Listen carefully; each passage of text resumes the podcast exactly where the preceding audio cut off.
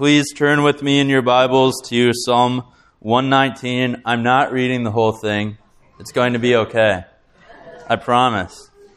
I'm going to be reading verses 1 through 8, 81 through 96, and 169 to 176. I will announce when we're switching passages. All right, so Psalm 119, starting at verse 1. Blessed are those whose way is blameless, who walk in the law of the Lord. Blessed are those who keep his com- testimonies, who seek him with their whole heart, who also do no wrong, but walk in his ways. You have commanded your precepts to be kept diligently. Oh, that my ways may be steadfast in keeping your statutes.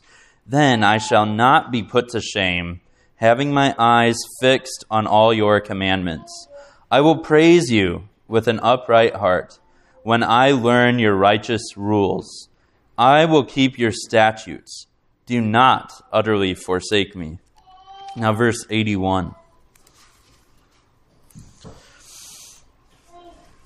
My soul longs for your salvation. I hope in your word. My eyes long for your promise. I ask, when will you comfort me? For I have become like a wineskin in the smoke, yet I have not forgotten your statutes. How long must your servant endure? When will you judge those who persecute me? The insolent have dug pitfalls for me. They do not live according to your law. All your commandments are sure. They persecute me with falsehood. Help me. They have almost made an end of me on earth, but I have not forsaken your precepts. In your steadfast love, give me life, that I may keep the testimonies of your mouth. Forever, O Lord, your word is firmly fixed in the heavens. Your faithfulness endures to all generations. You have established the earth, and it stands fast. By your appointment, they stand this day, for all things are your servants. If your law had not been my delight, I would have perished in my affliction. I will never forget your precepts, for by them you have given me life. I am yours. Save me. For I have sought your precepts. The wicked lie in wait to destroy me, but I consider your testimonies. I have seen a limit to all perfection, but your commandment is exceedingly broad. Then the last section here, verse 169. Let my cry come before you, O Lord. Give me understanding according to your word. Let my plea come before you. Deliver me according to your word. My lips will pour forth praise, for you teach me your statutes. My tongue will sing of your word, for all your commandments are right. Let your hand be ready to help me, for I have chosen your precepts. I long for your salvation, O Lord, and your law is my delight. Let my soul live and praise you, and let your rules help me. I have gone astray like a lost sheep. Seek your servant, for I do not forget your commandments. This is God's word. May He bless it to us. Let's pray. Father, we thank you for this uh, longest psalm, that in it you teach us the joys and the hardships of the Christian life, that you show us your law, that you show us your grace and your love for us, that you indeed show us the gospel. And so we pray that you would open our hearts to receive your word this morning, that you would refresh us with the grace of the gospel. And it's in Jesus' name we pray. Amen. A couple years ago, my dad and I drove uh, from California back here to Ohio after I graduated from seminary. Now, if you're trying to get here as fast as you possibly can, I do not recommend driving from California to Ohio. It takes a minimum of over 30 hours, and we did it in like the span of almost a week. So, not the most efficient route, right? But in driving, I got to experience things that I would have never seen from a plane. We drove through 11 different states. We went to six different national parks and monuments.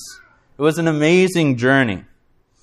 If you took a flight, you wouldn't get to realize that half of the state of Utah is either a state or a national park. It's pretty amazing. I had no idea. It's a great place if you're an introverted person like myself. you still get to the same destination if you fly, but you miss out on the journey. And in many ways, this is exactly what Psalm 119 is it's a journey. It doesn't take us in the most efficient route to teach us what God has in mind, but it shows us by its breadth the journey of the Christian life. As one commentator says, if the goal of the author was to create the spiritual experience he seeks, then those who wish the psalm were shorter have missed the point of it. Its idea can be communicated in a verse or two, but merely knowing the theology is not equivalent to being in the state of mind that comes from reading it in a deliberate and reflective fashion. There are liturgies that are best short, and others, like Psalm 119, that work only if they are long.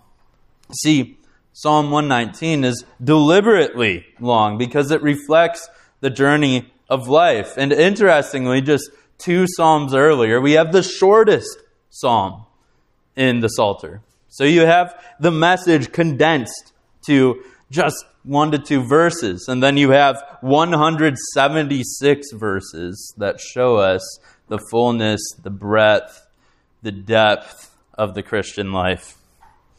You see, you can know in your heart that you should love God, love His law, and seek to follow Him with all your heart. You can know that from one sentence.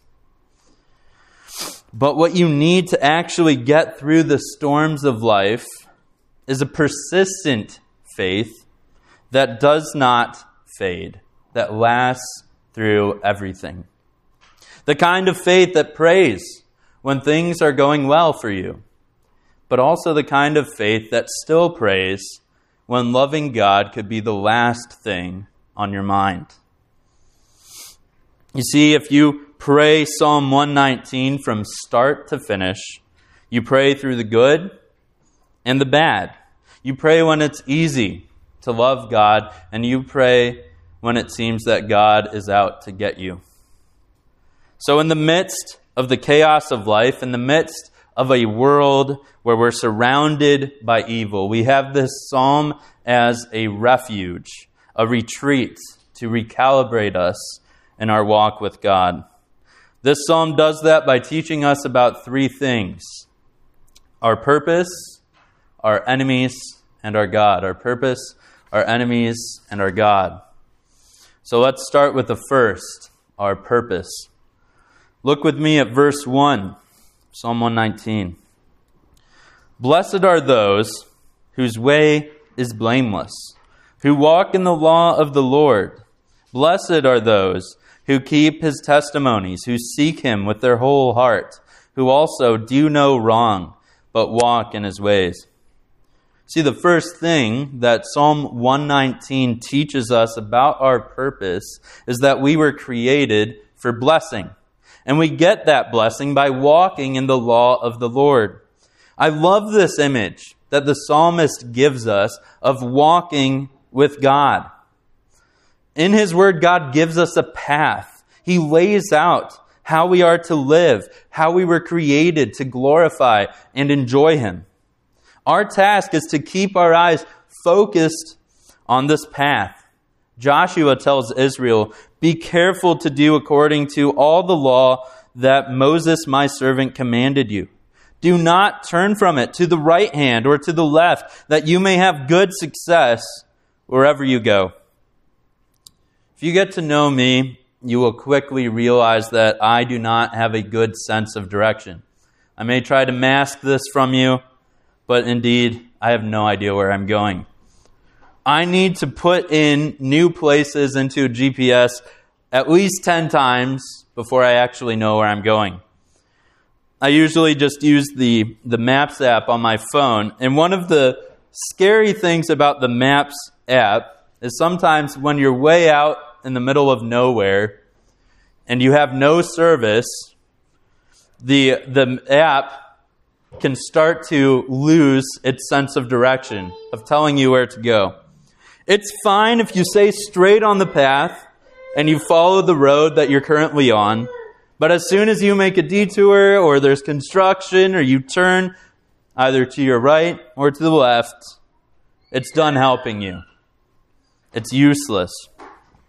And as Joshua says, I do not have good success when it's just me and the road with no GPS.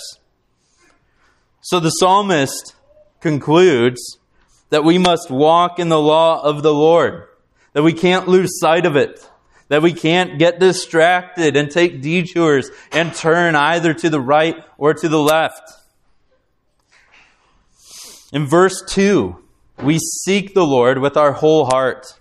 The word here has the sense of investigating or inquiring. Are you actively searching God's word for his message to you? Do you expect to hear from him when you read his word?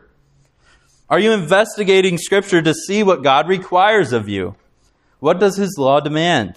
Is there a sense of urgency? Is God more important to you than anything else? Is he at the center of your heart? At the end of last year, I came across a story of a family in China whose son was kidnapped at four years old. The case quickly went cold. There were no leads at all. But that didn't stop the father's pursuit of his son. For 14 years, he exhausted every single option. He sold off property and possessions so that he could offer a reward for any information concerning his son. He checked out every single lead that he was offered. And finally, after 14 years, the police found his son. He drove over 1,000 miles to meet him. This man sought his son with his whole heart, and he absolutely refused to stop until he found him.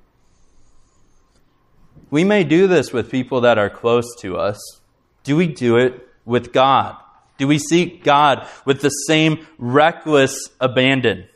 Do you love God so wholeheartedly that you'd rather have Him than anything else in the world?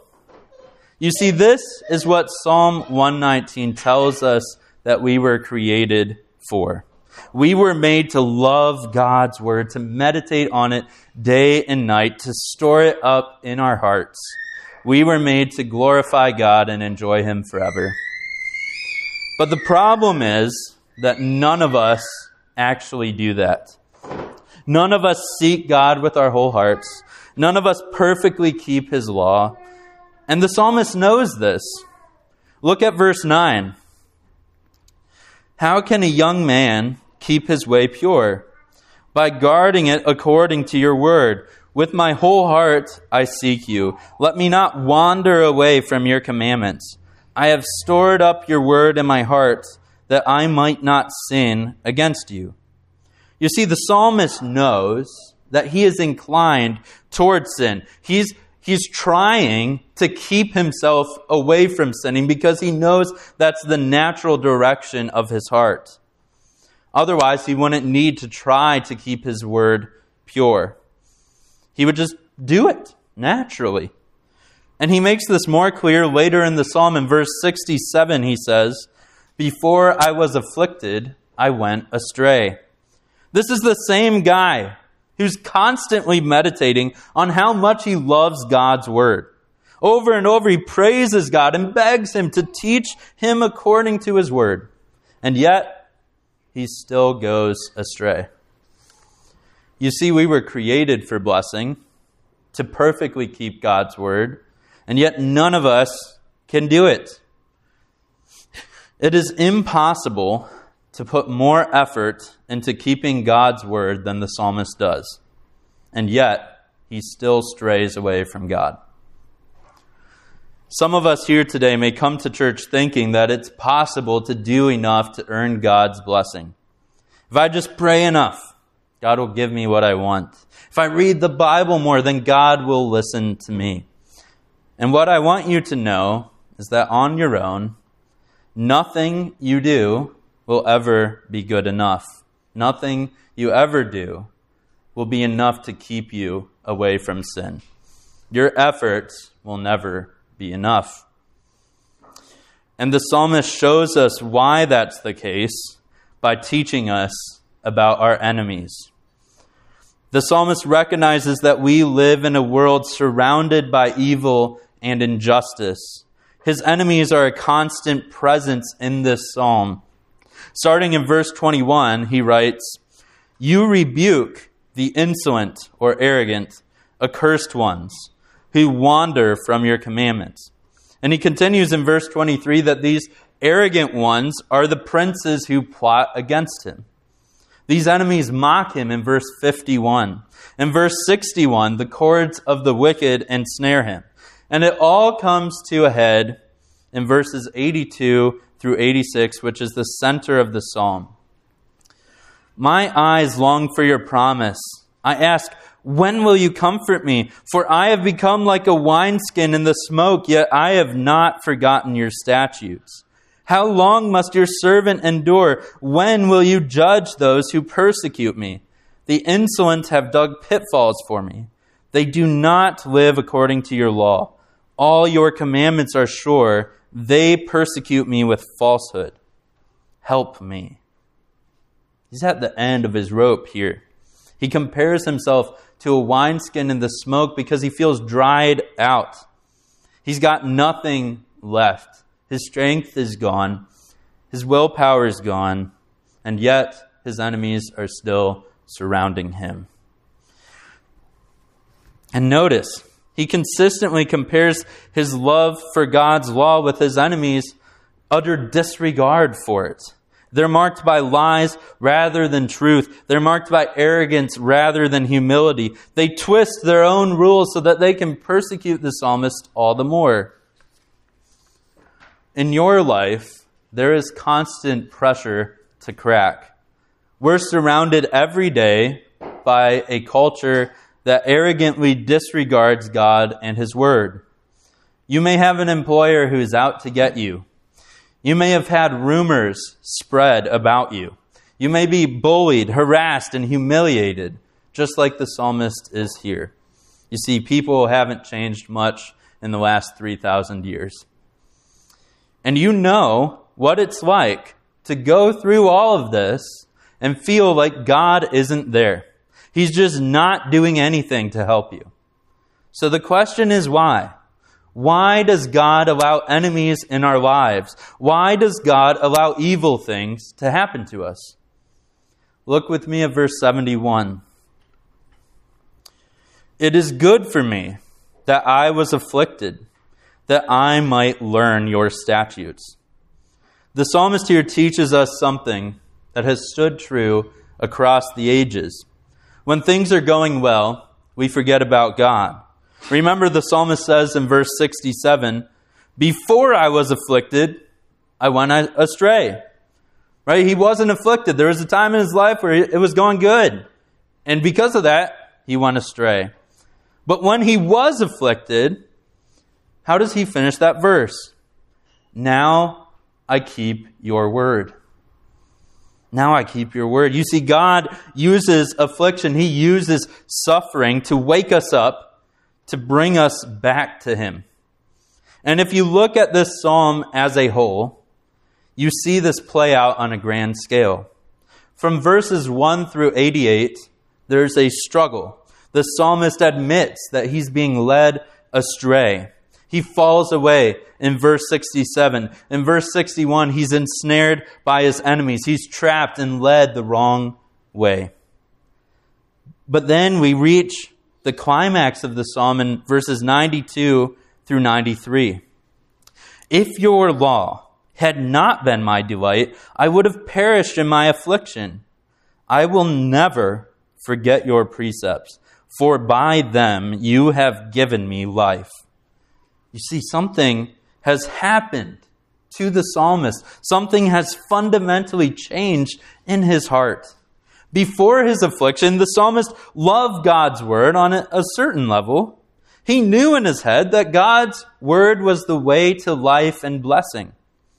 But now he's actually experienced it. He went astray. He left God in the dust. He was surrounded by his enemies. He was almost dead. But in that moment, with everything on the line, he trusted God to save him. If your law had not been my delight, he says, I would have perished in my affliction. It's easy to believe in God. It's easy to say, I believe God, but it's a whole other thing to trust God, to rely on Him to save you. Here's the battle that has happened in the psalmist's heart.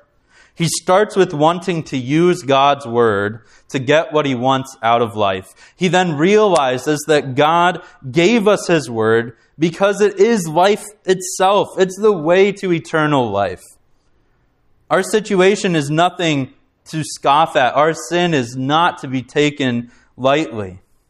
And the psalmist comes to realize that God is his Savior from this sin not just a vending machine so that he can get what he wants out of life.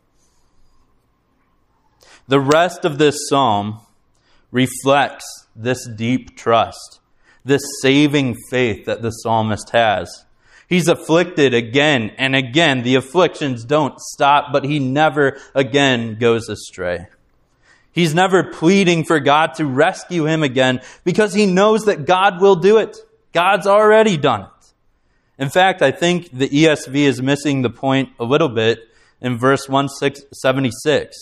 This is how the psalm ends. The last thing we hear from the psalmist. The ESV says, I have gone astray like a lost sheep. Seek your servant. I think it's better rendered as simply, I went astray like a lost sheep. Seek your servant.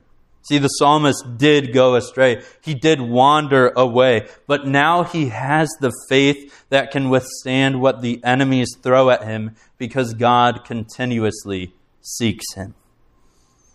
And that brings us to our last point for this morning. The psalmist teaches us about our God. We just saw how the psalmist's faith changes during this psalm. At the beginning of this psalm, he has this knowledge. He loves God. He knows that God blesses those who keep his law. But then once he goes astray and he's afflicted, then his knowledge becomes a sturdy faith, a steady trust. He's at the end of his rope. He's facing literal death, and he relies on God to save him. So, how did he make that journey? How did he get there? Because, because God has been there the entire time, guiding him, teaching him. At the beginning of this psalm, in verse 12, he says, Blessed are you, O Lord, teach me your statutes. And that's exactly what God does. Look at the marked change that occurs in the psalmist's heart. In verse 22, he says, Take away from me scorn and contempt, for I have kept your testimonies. Compare that with verse 141. I am small and despised, yet I do not forget your precepts. On the one hand, before this change in his life, take away from me scorn and contempt, for I have kept your testimonies. On the other, after he's trusted God, I am small and despised, yet I do not forget your precepts. You see what's going on. You see, I, I believe absolutely that we should take our prayer requests to God. I believe that we should ask God to help us when bad things happen to us. But in verse 22, why does the psalmist think God should help him? It says right there, because he kept God's law. That's why God should help him. And even though we find out in verse 67, he didn't keep God's law, he freely admits he went astray. See, at the beginning of this psalm, the psalmist has a kind of prosperity gospel faith. I do good things, so God will give me good things. But at the end of this psalm, in verse 141, he's still treated with scorn and contempt. He's still small and despised, and yet he does not forget God's word. He says, Trouble and anguish have found me out, but your commandments are my delight. What a statement. Can you say that? Can I say that? Trouble and anguish have found me out. Even then, your commandments are my delight. This is exactly what a lifetime with God as your teacher does to your faith. As Proverbs teaches us, God disciplines those whom he loves. Without God's loving discipline in our lives, we're left with an immature faith. Do you remember the parable of the sower? Jesus gives this parable where a sower, someone who spreads seed, goes out to a field, and while he's sowing the seed, he spreads it across four different places. And what Jesus says is that the seed is the free offer of the gospel. It goes to everyone. How will people receive it? there is seed that falls along the path that birds immediately devour. These people don't believe God's word for an instant in their lives. Then there is seed that falls on rocky ground, but those plants were scorched by the sun since they had no root. As soon as there was some affliction in their lives, their faith evaporated. Other seed fell among thorns, which choked those plants out. And finally, some seed falls on good soil and grows. What Psalm 119 shows us is that the sun will beat down on us, thorns will come to choke us out. But if we have faith, God, our teacher, will protect us. He'll shade us from the sun and send rain. He'll weed the thorns so that we can grow. I wish I could tell you that in this life, if you're a Christian, things will always go well for you. But that's not true. Instead, what I need to ask you is can you say what the psalmist says in verse 141? Can you be small and despised and yet still trust God? Can you be marked by trouble and anguish in this life, but still delight in God and His Word? That's the mature faith that a life with God as your teacher gives you. But that's not the end of the story. The end of the story is not simply that with God by our side, we can make it through the hardships of life. The end of the story is actually the beginning. God will bless those who seek Him with their whole heart. We were created for this blessing, but we lost it. God created human beings to experience this blessing forever, but they didn't keep His law, they broke it. And every one of us since then has been incapable of keeping God's law. So we find ourselves in a world filled with evil, with enemies, with constant temptations to lead us away from God. That should mean that there's no hope. If no one can keep God's law, then no one can have his blessing. We should all be under God's judgment and curse. But, my friends, there was one who did keep God's law. There was one whose way was blameless, who walked in the law of the Lord, who did no wrong, who walked in God's ways. And instead of asking God to spare him from scorn and contempt, Jesus Christ went willingly to the cross to die. God is perfectly just. His justice requires perfect obedience if we are to enjoy his presence. But instead of enjoying God's perfect blessing for himself, Jesus traded that blessing for our curse so that we may be blessed by God. The reason that God could deliver the psalmist from death is because Jesus died for him. Not ultimately because of the psalmist's law keeping for Jesus, but because of Jesus' law keeping for him. So, as we conclude this morning, I want you to consider where you are on this journey that Psalm 119 takes us on. Have you even begun the journey of the Christian life? Do you recognize the need for someone to deliver you from death? Do you see that there's no real morality without God? The psalmist can praise God's moral law all throughout this psalm. Can you truly seek what is g- true and good and beautiful in this world? You can only do that with God, the one who makes everything true, good, and beautiful. And if you've begun this journey, what is your faith like? Is it the faith that commands God to bless you in exchange for your obedience? Or is it the kind of faith that praises God even when we are small and despised? Are you turning your gaze from yourself to Christ, the one who is more despised than any of us will ever be? You see, friends, the gospel is what saves us, and the gospel is what changes us. We never get beyond the gospel. It's only as we fix our eyes more firmly on Jesus that we start to realize the depths to which we go astray and the depths to which Christ went to find us.